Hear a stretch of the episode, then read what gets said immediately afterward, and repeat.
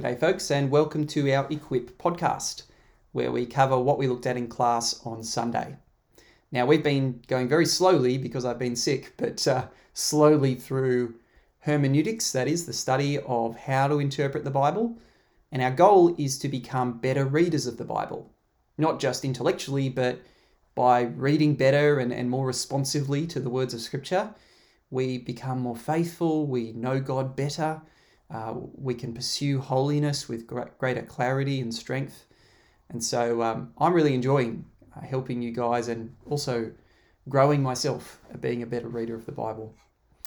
Now, I just want to do a fairly quick sort of survey of um, context, which is what we finished off looking at on Sunday.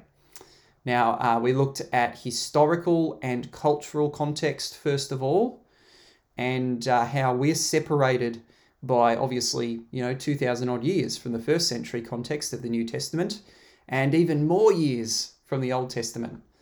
And so we can't easily insert ourselves into a passage that we might read and just assume that everything we think and the, the way that our sort of cultural software runs is going to be compatible with what we're seeing in the scriptures.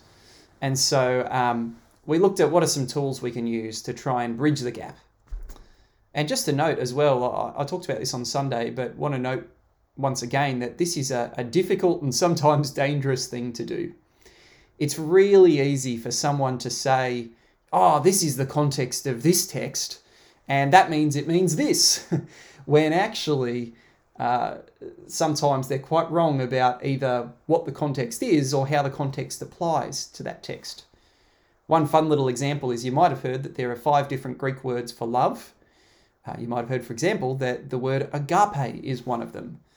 And uh, agape often is talked about as, oh, this is the word for, you know, the, the love of God, uh, sort of this unconditional kind of love.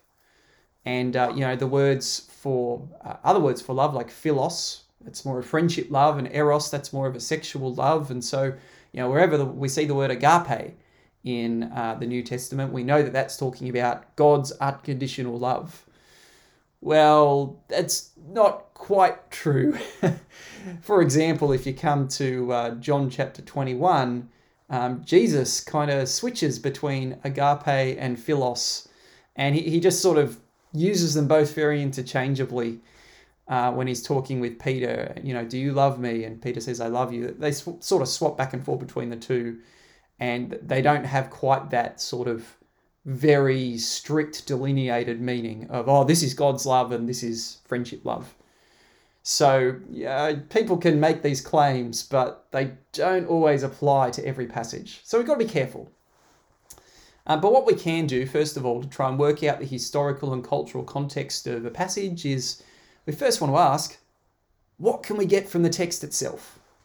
We looked at luke chapter 7 with the uh, the woman who comes and washes Jesus' feet with the, the ointment and uses her hair on Sunday. Uh, and uh, we, we raised a whole lot of questions about history or culture that one might ask about that text, but that the text itself actually answers some of them. So, for example, uh, what's this prophet? Uh, it mentions at the end the Pharisees are going, um, if he was a prophet, then he would know da da da da da. And we might go, oh, well, so we learn obviously that the, the Pharisees and the Jews were expecting a prophet. Uh, there's one thing, and Jesus claimed to be a prophet. All right, we pick that up from the text as well.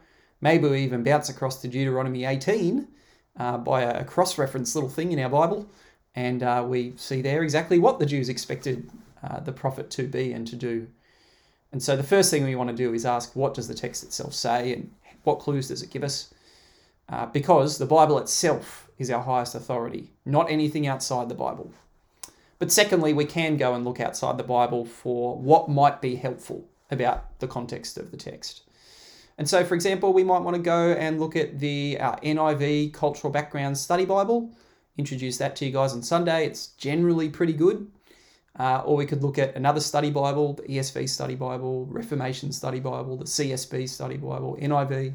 There's there's a whole lot, and they often have just little notes on the verses that you're reading that can give like a, a sort of a peer-reviewed uh, input into uh, what might be the context of the text.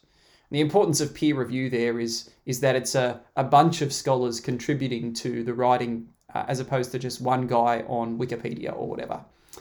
So, uh, a couple of resources you might want to use. The third question there is how relevant are those sources to this particular passage or book? Like I said, we, we might note that agape often means God's love or, or unconditional love, but it doesn't always. So, um, how do we sort of map on our, our thinking about context to a particular passage? And my best advice there is keep coming to church, keep listening to good preaching, keep talking with your growth group about what you're reading, ask questions of Christians you trust. You know, I was reading this and then I looked up in the study Bible and it said this. Have you heard that before? What do you think about that? Do you reckon that's right? Have those conversations as often as you can um, to try and piece things together over time. All right, so that was the first one we looked at. We, we also looked at literary context. Uh, we looked at genre, how uh, if you're scrolling through Netflix, you see comedy, horror, adventure, uh, action, all these different sort of categories of, of film. The Bible is full of categories of text as well, genres. Now, each, each genre has its own conventions. For example, a, a narrative will have an orientation and a complication, and then a, a, climax where everything reaches its tension point, and then finally a resolution where it sort of resolves and, and the, the narrative ends and things wrap up. Hopefully, they wrap up positively. Now, uh, in the scriptures, of course, we'll find not just narrative, we'll find um, poetry, we'll find song, we'll find history, we'll find records, we'll find apocalypse, like in Revelation We'll find straight didactic teaching. We'll find letters. And each of these different genres have their own conventions, things that make them the genre they are. And therefore, we will bring expectations to each of those different genres when we read them. Um, to show you the importance of those expectations, if I get a speeding ticket in the mail, I need to understand that that's a legal document. I can't open it up and then go, oh, wow, once upon a time, there was a man, Dan Kenny, and he was driving too fast down the highway and he incurred a $280 fine. What a great story. that doesn't quite work, does it? Uh, I will end up having to pay the fine and probably an extra one besides for ignoring the initial letter. So it matters that we understand the genre of what we're reading.